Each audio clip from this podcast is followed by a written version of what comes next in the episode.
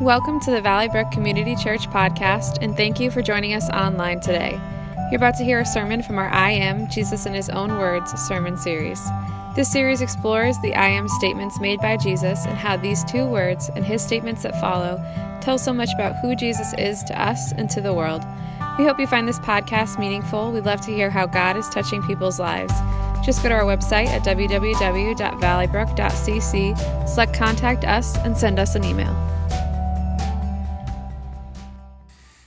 So today we're going to be looking again at uh, Jesus and His own words, and um, as we want to, as I start this morning, I just want to uh, share with you just a, a, a personal story. Uh, um, I'm a little jealous of my my son and wife. Uh, today they begin uh, a hike in Nepal. It's called the Annapurna Circuit. It's a hundred miles plus, um, and uh, I'm I'm just a, a, little jealous because I'm a hiker, and uh, and this sounds like an amazing hike. It's, apparently, it's I knew I didn't know a lot about it until they told us they were going, and so apparently it's really an amazing part of the world because uh, Nepal in this area goes through many climate zones. So they'll be going through little villages and rice paddies, and then they'll be going along uh, in the shadow of the the Himalayan mountains, and uh, they'll just be experiencing all kinds of things, and it's exciting. Now, as I said, as a hiker, I'm pretty jealous, but as a dad, I'm a little concerned. Um, you know, I, I, was thrilled to hear that they are going with a guide.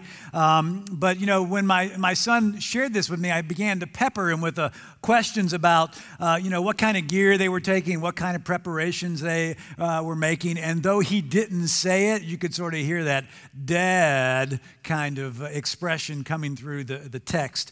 Um, yeah, but the deal is this you know, I've done a lot of hiking and I know the essentials that uh, you need to take with you to hike well and to survive. And I want them to hike well and I want them to survive. I want them to come back. So, you know, as I think about survival, you know, I think we've all figured out in this in this world, uh, you know, what are some of the basic things that we need to survive? Uh, you know, we need food, we need clothing, uh, we need shelter. And this morning, we're going to look at one more thing that I think is a very important, critical, essential thing that we need to survive. And we're going to look at this straight from uh, the words of Jesus. So, if you would, bow your heads with me and let's pray. Uh, Father, as we come here today, we, we come here to recognize that you are God and, and you are all that we need and you give us all that we need. And so, Lord, as we open your word, we pray that you would speak to us and that you would guide us in the name of Jesus. Amen. So, the first thing that I want to say this morning is a two word phrase, and you've heard it before it's I am. Now, that phrase is so important and so uh, significant 2,000 years ago, and, and today it is also. And Jesus used those words. And when Jesus said those two words, people living in the first century country of Israel would have been startled. And uh, it would have stopped them in their tracks, and some of them would have been outraged because they would immediately understand that the person saying, using that phrase about themselves, would be claiming to be God. Now, bear with me if you know some of this, uh, but we're going to go a little deeper this week than I did last week. When Jesus referred to himself as I am, he was using the name reserved for God. And Jesus was saying that he is God.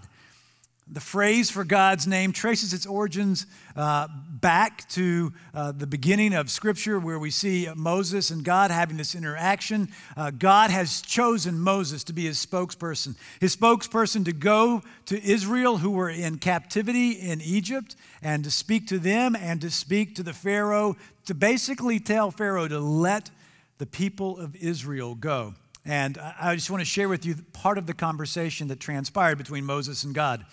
So Moses said to God, Suppose I go to the Israelites and say to them, The God of your fathers has sent me to you. And they ask me, What is his name? Then what shall I tell them? God said to Moses, I am who I am. This is what you are to say to the Israelites I am has sent me to you. So when you and I hear that God said his name is I am. That, that hits us a little bit uh, odd, but uh, theologians point out that that name points to the fact that God is self sufficient in himself. And theologians have a word for this. It's called aseity. It's the theological uh, idea that God is self sufficient. And uh, basically, it means this that, that God, in, his, in who he is, is completely independent of all other things. That God is completely self existent, that he doesn't need anything else. As one theologian says, God is the uncreated creator the uncreated creator. So, God is the source of all things. God is the one who originated everything. God is the one who sustains everything that exists. The aseity of God means that He is the one in whom all things find their source, their existence, and their continuance. He is the ever present power that sustains a life. There is no other source of life, and there is no other like Him. So, God is, I am who I am, self sufficient, self existing. And we can say there's no one like our God. And no one takes on God's name unless they are God. Now, honoring God's name uh, was something that, and his reputation was something that was important to God and it was important to Israel. And uh, Israel was commanded not to use God's name in vain, and to do so was considered blasphemy, which was punishable by death. Now, when it comes to Jesus, Jesus knew that he was with God before he came to earth, and he knew that he was God when he came to earth. And so he knew that he was God the Son, or should we say, I am the Son. And in fact, he referred to himself on many occasions that way. In one occasion, this is what he said from John chapter 8 very truly, I tell you, before Abraham was born, I am. And the scripture goes on to say that when the people heard this, they picked up stones to stone him, but, but Jesus slipped away from the temple grounds. Now, it's important for me to remind us of how huge and significant that was when Jesus embraced the title I am. And it's important for us to recognize that Jesus is openly stating that he is God. So, we've been looking at these I am statements. Last week we looked at I am the resurrection and the life. Today we're looking at I am the bread of life. Now, remember when I talked about the essential things that we need to survive? You know, things like food, water, shelter. And I said there was one vital thing that I think was missing. The missing thing is the bread of life The bread of life is an essential thing for our existence, for our life, and for our survival. And think about it this way bread is considered a staple food, it's basically a, a basic dietary essential. Um, a person can survive a long time on only bread and water. And bread is such a basic food item that it becomes synonymous with food in general. Think about it this way. Um, when, when we talk about having somebody over for a meal, sometimes we say, hey, you want to come over to my house and let's break bread together. We may even say that even if there's no bread being served with dinner because it becomes synonymous with food. It becomes synonymous with nourishment. And so, regardless of if it's served, we understand that it's a basic thing that we need to survive. Jesus is saying, as the bread of life, that He is a, the basic thing that we need to survive. He's an essential. He says, We need him more than we need anything else. Just like we need food, water, and shelter to survive, we need him. Earlier in the, in the Gospel of John, chapter 6, uh, Jesus said these words, and it's important that we understand them because he's talking about this. He says, Do not work for the food that spoils, but for the food that endures to eternal life, which the Son of Man will give you. Jesus is telling us that the food that we grow, like uh, the grains that make uh, that we use to make bread or the other food that's grown and harvested and, and that eventually we purchase somewhere along the way. He says, you know, it's going to spoil. It's, it's going to be thrown out because it's going to go bad someday if we don't consume it. But there is a food, he says, that will last forever. Jesus is that food, the bread of life. Now, he doesn't have an expiration date. So let's talk about this life. You know, this, this life that Jesus is saying he's the bread of. Um, what's he talking about? Is he talking about the here and now life that we have, or is he talking about the, the, the, future life when we, when we go to eternity? What's he talking about? Well, here's what I believe I don't believe it's an either or proposition, I think it's both. I believe that Jesus is talking about our life in the here and now and about our life in the future. And he makes it clear that he gives life to those who believe in him. And when you read John chapter 6, you understand that he's talking about life now and life to come. In, in a passage, uh, in the passage we read earlier, Jesus is clearly telling us that he's essential for life, both life now and eternal life. It's a promise that he's making. Uh, let's just look at, uh, I think it's probably a common assumption that we believe he's, he's essential for eternal life, but what about life now? So let's look at one verse from chapter 6, verse 33. He says this For the bread of God is, is the bread that comes down from heaven and gives life to the world. Jesus is saying, You know, I'm the bread of life. I'm the bread that comes down from heaven, and I give life to the world. So, by believing in Jesus and by knowing Him, He gives us life in the here and now, as well as the life to come. Jesus means basically is this it's like, I am the center of the life that I want people to live on earth. He wants us to know Him, He wants us to experience this.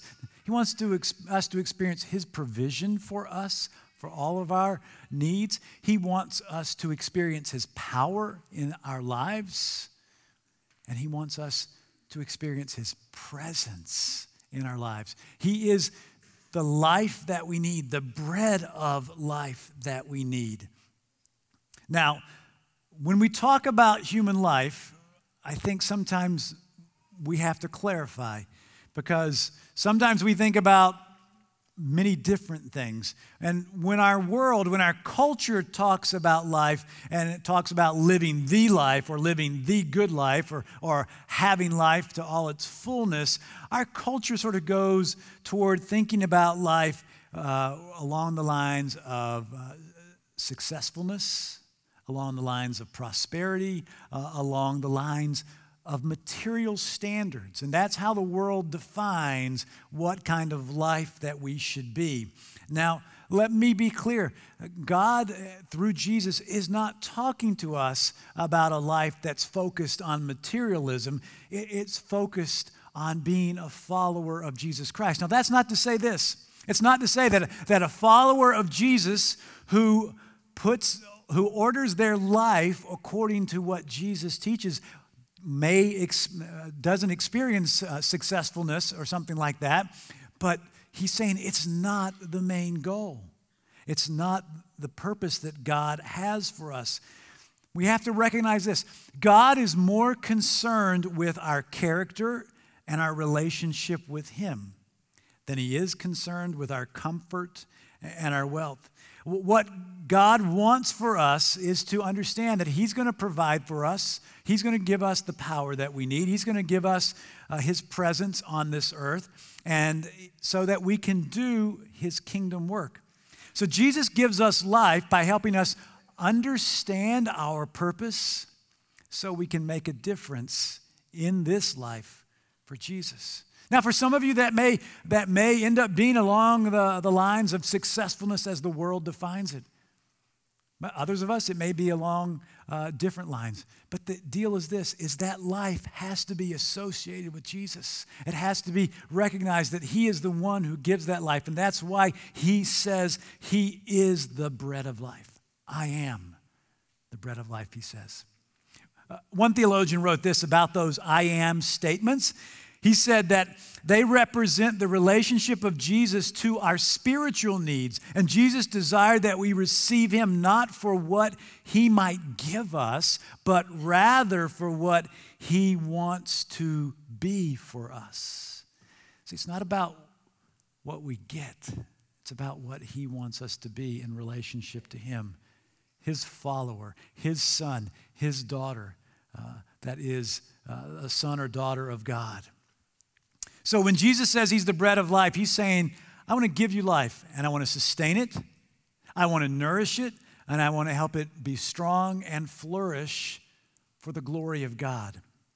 And I believe that Jesus means that for this life and the life to come, that he wants to do that for us. That's why he says, after he says, I am the bread of life, he says, Whoever comes to me will never go hungry, and whoever believes in me will never be thirsty.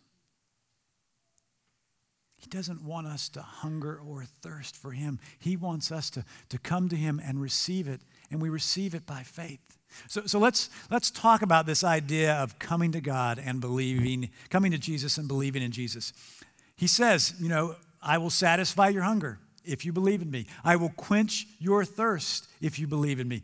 What he's basically saying is that I am the means to give you the life that you desire, that you hunger for, the, the most important life, not the life that our culture or world says that is the life that everybody should have, but the one that he says we should have. And he says this He says, the only permanent satisfaction for the human desire of life is the satisfaction that hinges around believing in Him. This isn't new. Jesus says this through, throughout the Gospels. In the Gospel of Matthew, chapter 5, he says this in, in this, what we call the Beatitudes from the Sermon on the Mount. He says, Blessed are those who hunger and thirst for righteousness, for they will be filled. So Jesus is saying, I'm the one who satisfies the hunger and thirst for righteousness in your life. I'm the one who will help you live a righteous life. It's something that I will satisfy in you. He's basically saying, Follow me. It's the best way, it's the way to a righteous life. Now, when he's saying it's the best way, he's not, he's not saying that we have to be perfect like he is, but he's telling us that we need to come to him and enter into that relationship with him, and he will give us the life that we desire, both now and in eternity. And that relationship with Him is important because He will bless us as we come to Him daily and as we follow Him. Now, the question that we have to answer is this how do we do that? Well, we, we uh, believe in Him and then we seek to follow Him. Uh, when we do that, Uh, it sounds both simple and challenging. If we say we believe that Jesus is the Son of God, that He died on the cross and paid for our sins, and that He rose from the, eh, from the dead, we're saying we believe in Him. And that choice, in many ways, is simple but it's also challenging because it's going to challenge the cultural norms of the world that we live in. It's going to challenge some of the assumptions that you've made about your life. And quite honestly, when you begin to read God's words, God's word, it's going to begin to challenge some of the things that you thought were from Scripture, but they're not from Scripture. They're from our culture simple but challenging. In another place in the Gospel of Matthew, Jesus said this from Matthew chapter 4. He said, People do not live by bread alone, but by every word that comes from the mouth of God. That statement tells us this that, that God's word, and more specifically, God's living word, who is Jesus, will fill us and sustain us in this life. You know, I think about this. For many people, they're challenged when they read the Bible. They're challenged to understand it. They're challenged because, in many ways, they say, well, if this is what I have to do to live a good life, then I'm not sure I can do it. But you're coming at it from the wrong attitude. You're coming at it from the idea that this is about a behavior modification plan. You know, following Jesus isn't about modifying your behavior. It's not about 10 steps to successful living. It's about having a relationship with the Son of God. It's about knowing Him and believing Him and following Him. It's about doing that out of relationship. Then think that through. Every single one of us have a relationship with a person, a significant person in our lives. Whether you're married or not, it doesn't matter. But you have a relationship with somebody that is so important to you that there were, are certain things that you would like to do in life that you probably curb because of that relationship. And you do that. Why? Because you want to modify the way you live? Nope. You do that out of love. You do that out of a relationship. You know, so when Jesus says, you know, man doesn't live by bread alone, but by every word that comes from the mouth of God, he's saying, listen, I want you to read my word so as a follower you understand what I'm what I desire for you to do so that you can have this abundant life while you live on earth. I, it's not about getting to heaven. You're, you're assured of salvation by faith in Jesus. But I want you to understand my commands so that you will follow them and have this life. Not so that it will become a list of do this, don't do that, but so that it will become a living relationship. So when Jesus says, I am the bread of life, and, and all who uh, believe in me will never hunger, and when you come to me, I will, I will quench your thirst. He's saying, Listen, I, I have the best life for you now and forever. And it becomes a, a, a place where we have to decide will I recognize that Jesus is the bread of life, what I need to survive in this life and the life to come? And will I enter into a relationship? And will I take His word and study it and let it become part of who I am out of a love relationship with God? So that's the question that we have to deal with today. What will you do with the bread of life? Well, you say, oh, wow, that's a really nice, that's a really nice title for Jesus. Or you recognize that he is something essential that you need for living. In just a moment, I, I want to move into a time of prayer. And, and as we do so, I want to give you two options for this prayer. For some of you, you've never said, I believe in Jesus and that, that He is essential for my life. And I'm going to give you the opportunity to, to do that just by praying a, a prayer that you can repeat silently. But for the rest of us, we have to maybe do some business with Jesus and say, you know, I, I haven't been uh, feeding on your word. I need to take it in. It needs to become a part of who I am. I, I, because I love you, Jesus, and, and I, wanna, I want this life that you offer me. And, and I know that, I, that to have it in its fullness, I need to be connected with you in a more intimate and a deeper way. And so I'm going to give you the opportunity to, to talk to him silently. So let's just spend a little bit of time in prayer. I'm going to start off for that prayer for anyone who wants to profess faith in Jesus first. So let's pray. Uh, Father, as we come here today, we thank you that you sent Jesus down to earth and that he is the bread of life, and that you've told us very clearly that, uh, Lord, if we believe in him and if we come to him, uh, we will never go hungry and we will never thirst. So, Lord, I, I pray today for that uh, man or woman or that boy or, or girl who's never told you they believe in you, Lord Jesus. And if that's you, very simply, I encourage you just to pray this prayer silently at your seats. And, and here we go. The first thing you want to pray is Dear Jesus, I believe in you. And then you need to say, Jesus, I accept your death for the forgiveness of my sins. Jesus, I believe that you died and rose again. And now I want to follow you forever. And then you can say amen. But everybody keep their eyes closed. And we're just going to move into a time of prayer for everyone else. Uh, if you need to, you know, say to Jesus, I, I recognize you're the bread of life. You're essential for my living. And, and I have not been turning to you for the bread that gives me life now. And if you want to talk to him about that, so just do that right now in this silent time.